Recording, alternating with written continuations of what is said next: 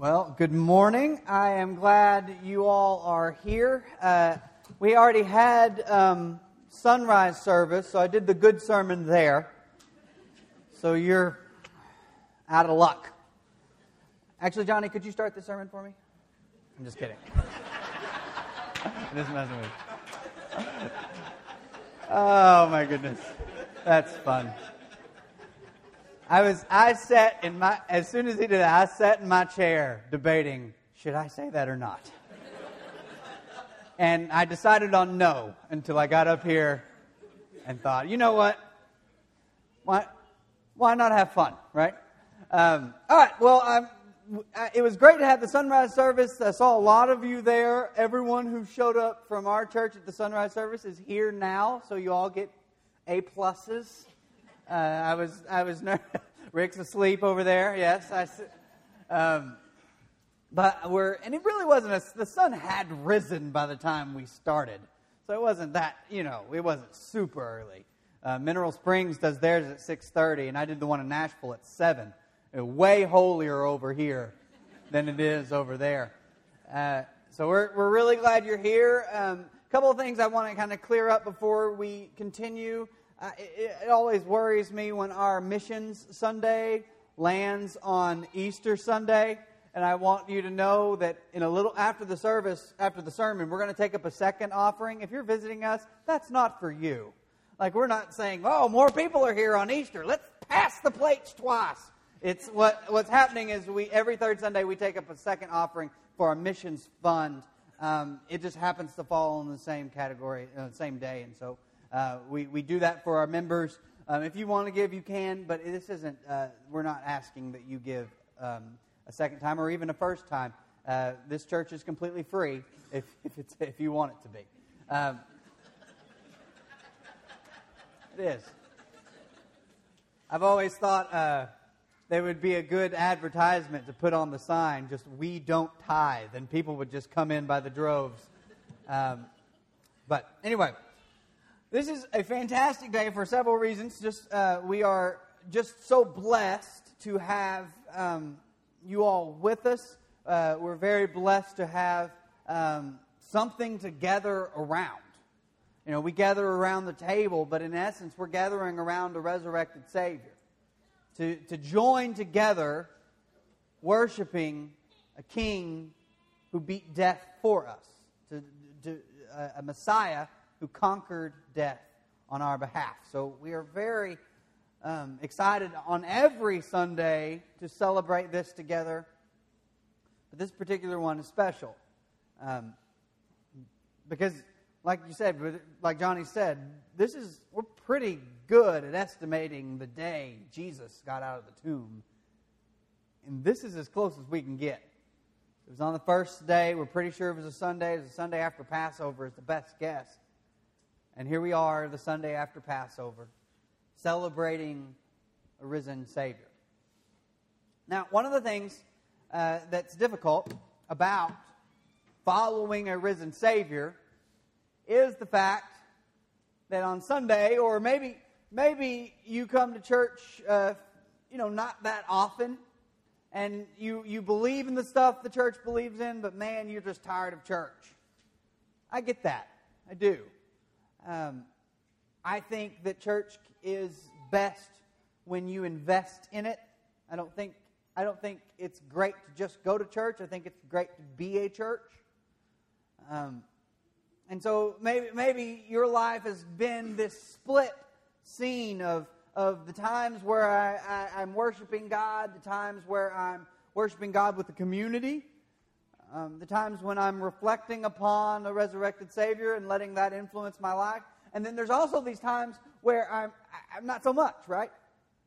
I, you may even lay in bed at night and wonder, what in the world is, is this even real? If you have questioned God in the last month, if you've questioned whether He even exists in the last month, I want you to know you're not alone we have to have faith, and sometimes within faith, there's an element of doubt. I remember my dad used to do trust falls with me. He would say, Stand behind me, Benjamin, I'm falling on you. And that was never could catch him. He was so much bigger than I was. Well, that's not true. He would stand me in a chair, and I, he would make me look forward, and I would fall backward, and he'd catch me. And that was sort of a, a game we played. I remember one time in Target in Texarkana, I was probably nine or ten, and I said, Catch me, Dad. And about, I don't know, 45 degrees or so from the ground, uh, I saw him.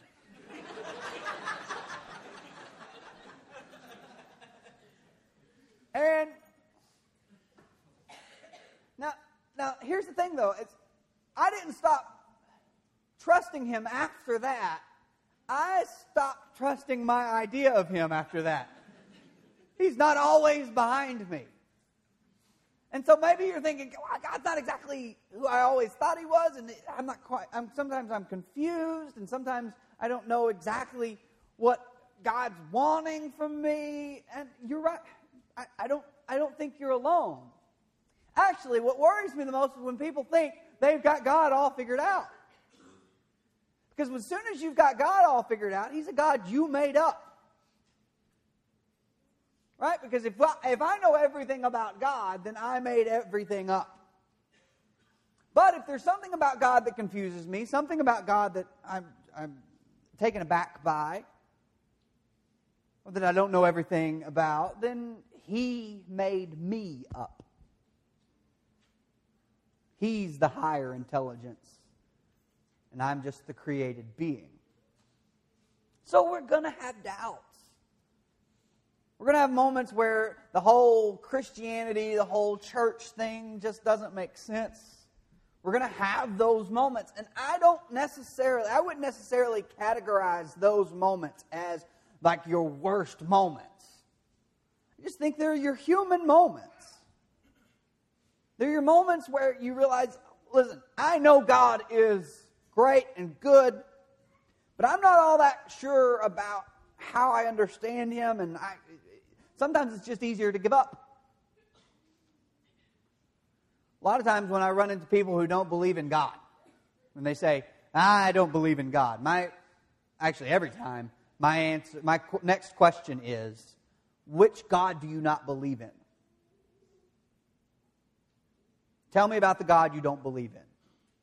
And they say, Well, I don't believe in a God that'll do this, and I don't believe in a God that would do that. And I was like, Good me and you are actually on the same page. I don't believe in that God either. But I want to tell you about a God that I do believe in, a God that I do have, I, I catch glimpses of at times, and especially I can stare straight in the eye in the person of Jesus. I can, I can see God in the person of Jesus. I can see Jesus on the cross, and I can see Jesus giving himself up for us.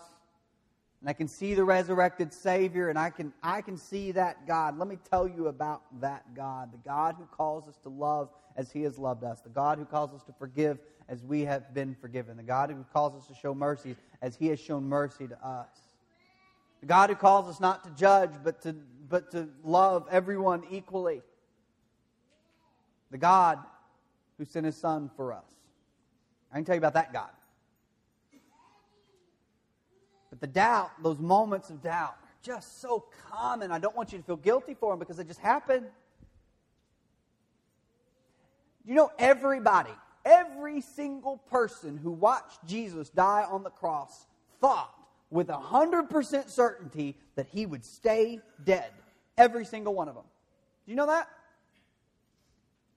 Everybody who saw him when he was, after he was resurrected, it scared the speech out of them. They had no idea what to do next. They, they were confused. What's funny is you, if you read the Gospel of Matthew, Matthew was there the whole time, followed Jesus all around, and all through the Gospel of Matthew, he's saying, This happened to fulfill that scripture, and that happened to fulfill this scripture, and this happened over here to fulfill that scripture. And they get to the resurrection, he says, I don't have a whole lot of scriptures for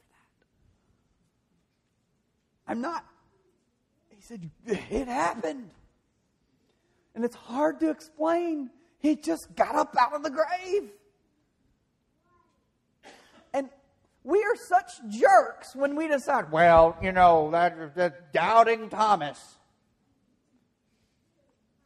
His friend got out of the grave and he doubted that happened. Yeah! Everyone did. Everyone should have. It had never happened before. It was the strangest thing. They, the, all the well, let's go back. All the Jesus had appeared to all the disciples one day, and every single one of them was astonished and didn't believe until he came into the room. Every single one of them had a moment where they said, someone told them, Jesus is alive. And they said, that's, that's Greek. It's hard to translate. But every single one of them didn't know. They didn't. They were said, that's crazy. They said the women are full of, are talking nonsense. Full of nonsense, yes. Yeah. They didn't know. And so when we get to Thomas and we pick on Thomas because, oh, he's doubting Thomas, just change your birth certificate, Thomas, to doubting Thomas. Because that's what we're going to call you for the next 2,000 years is doubting Thomas. You know, also, there was doubting Peter and doubting James and doubting uh, Andrew and doubting Mary and doubting everybody. Everybody had their doubts. And I believe you do too. And I want you to know that that's okay. Because faith isn't certainty, faith is following even amidst uncertainty. Faith is continuing to follow Jesus even when you're uncertain about the whole thing. That's faith. So, Jesus appears to the 11, or 10 of the disciples. Judas wasn't there, obviously. And Thomas was out getting groceries. I don't know what he was doing, but he was out. And he shows up, and all 11 of them say, Hey, guess what you just missed? Now, Thomas, also known as Didymus, uh, Didymus is uh, Hebrew for twin. One of the 12 was not, actually, Thomas is also Hebrew, a Greek for 12, uh, twin. Let me get that straight. Now, Thomas, also known as Didymus, one of the twelve, was not with the disciples when Jesus came. So the other disciples told him, We have seen the Lord. But he said to them, Unless I see the nail marks in his hands, and put my fingers where the nails were, and put my hands into his side, I will not believe. Now, I've been here, right? I've been in this place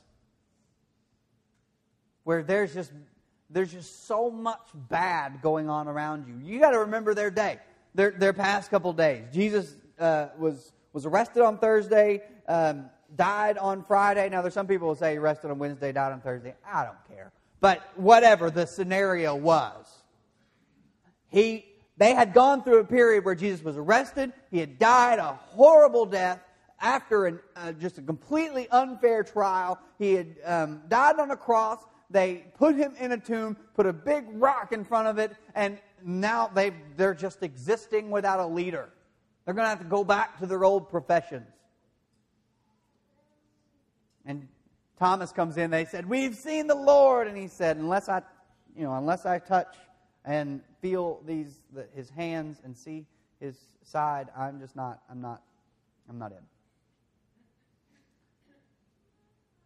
I just don't see it." Now, what's interesting is Thomas is this guy a lot, a lot like us.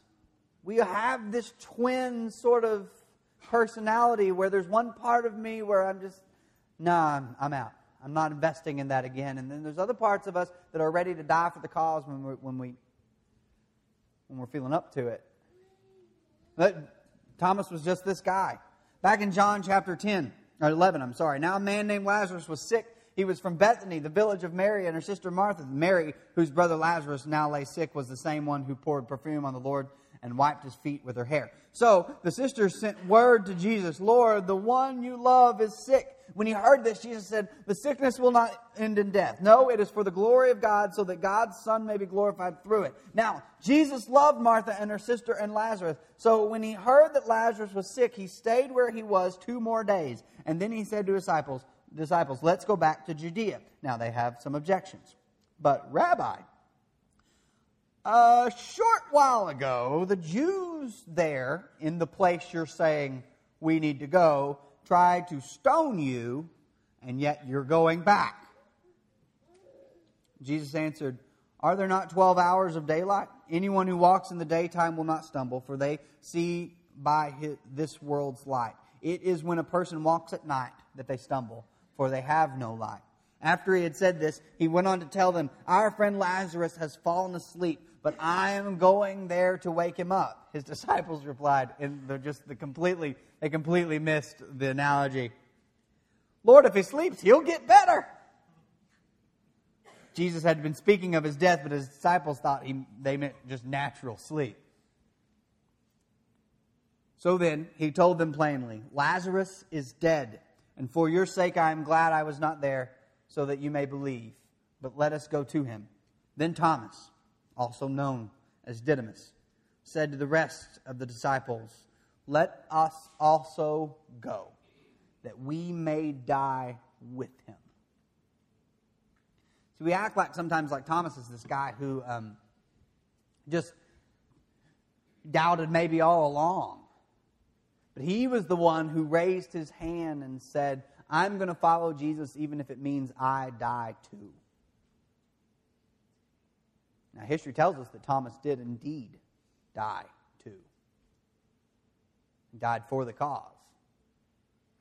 Not the day Jesus died. Thomas absolutely devoted to what was happening with this Jesus. Followed him even to his death. Now we find Thomas in, after the resurrection saying, No, I just can't see it. And again, of course he can't see it. Of course it's a hard thing to believe. I think it's the most shocking thing that Christians proclaim.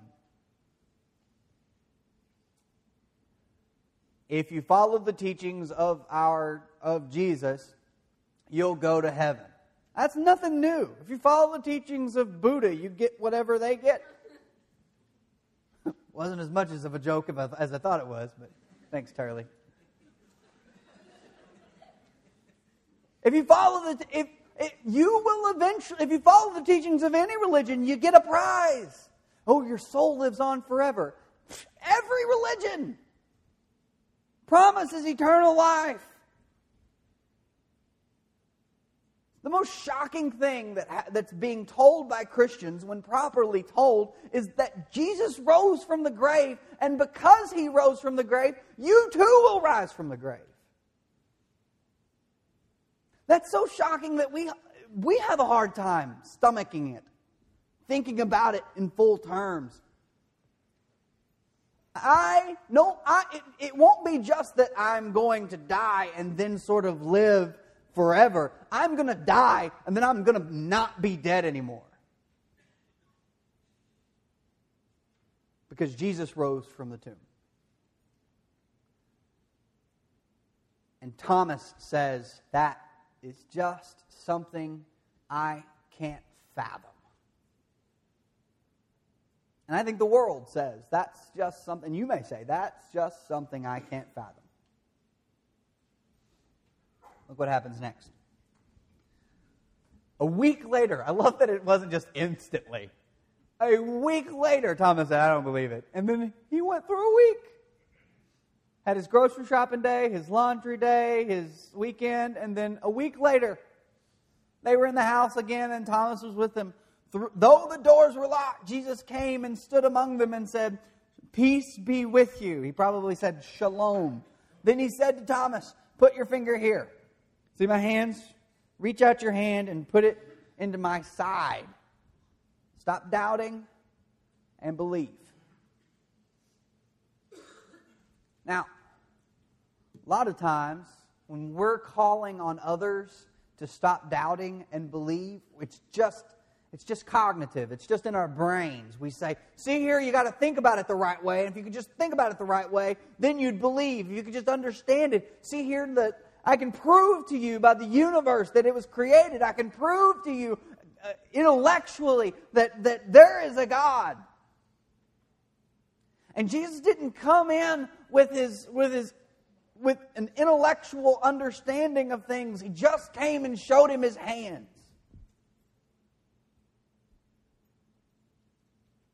And I think that's still to this day the most powerful way to show others that the, that the Savior is resurrected, that God is still alive, that Jesus is still alive, is to just show them the hands of Jesus. Those are, those are my hands now, doing His work on this earth. Loving people who are the hardest to love, taking care of people who need it the most, feeding those who cannot feed themselves.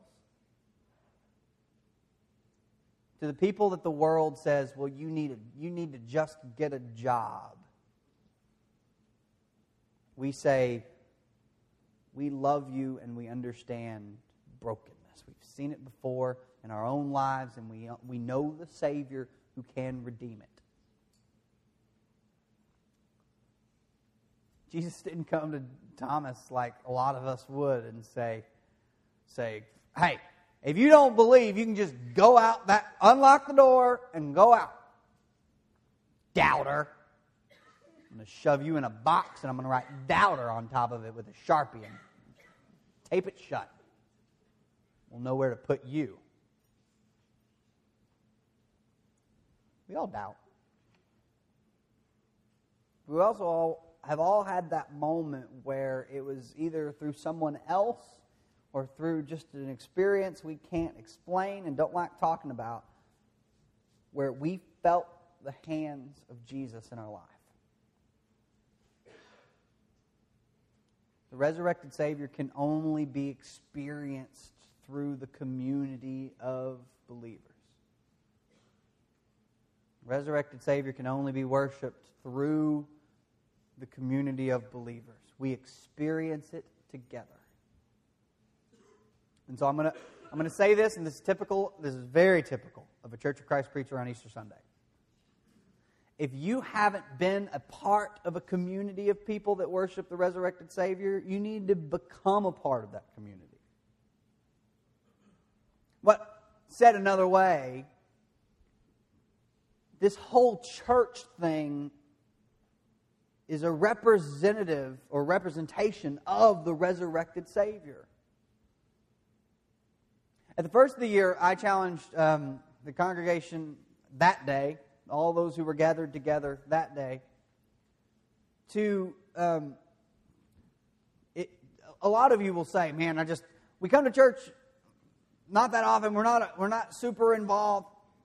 We just don't know how to change that." Well, here's here's a simple step. Try to make six in a row. Just six in a row. That's it. You can do that. On the seventh, you get at nothing. You get nothing. But we're still happy for you. Just six in a row. Coming together with the same community. It can be this community. We would love for it to be this community of people, but I think you need to be in a community of believers.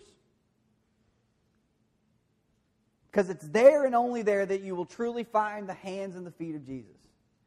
In those moments of doubt, in those moments of turmoil, in those moments of struggle, that's the only place that you can reach out and touch the hands and feet and sides of Jesus, that you can experience that with Him.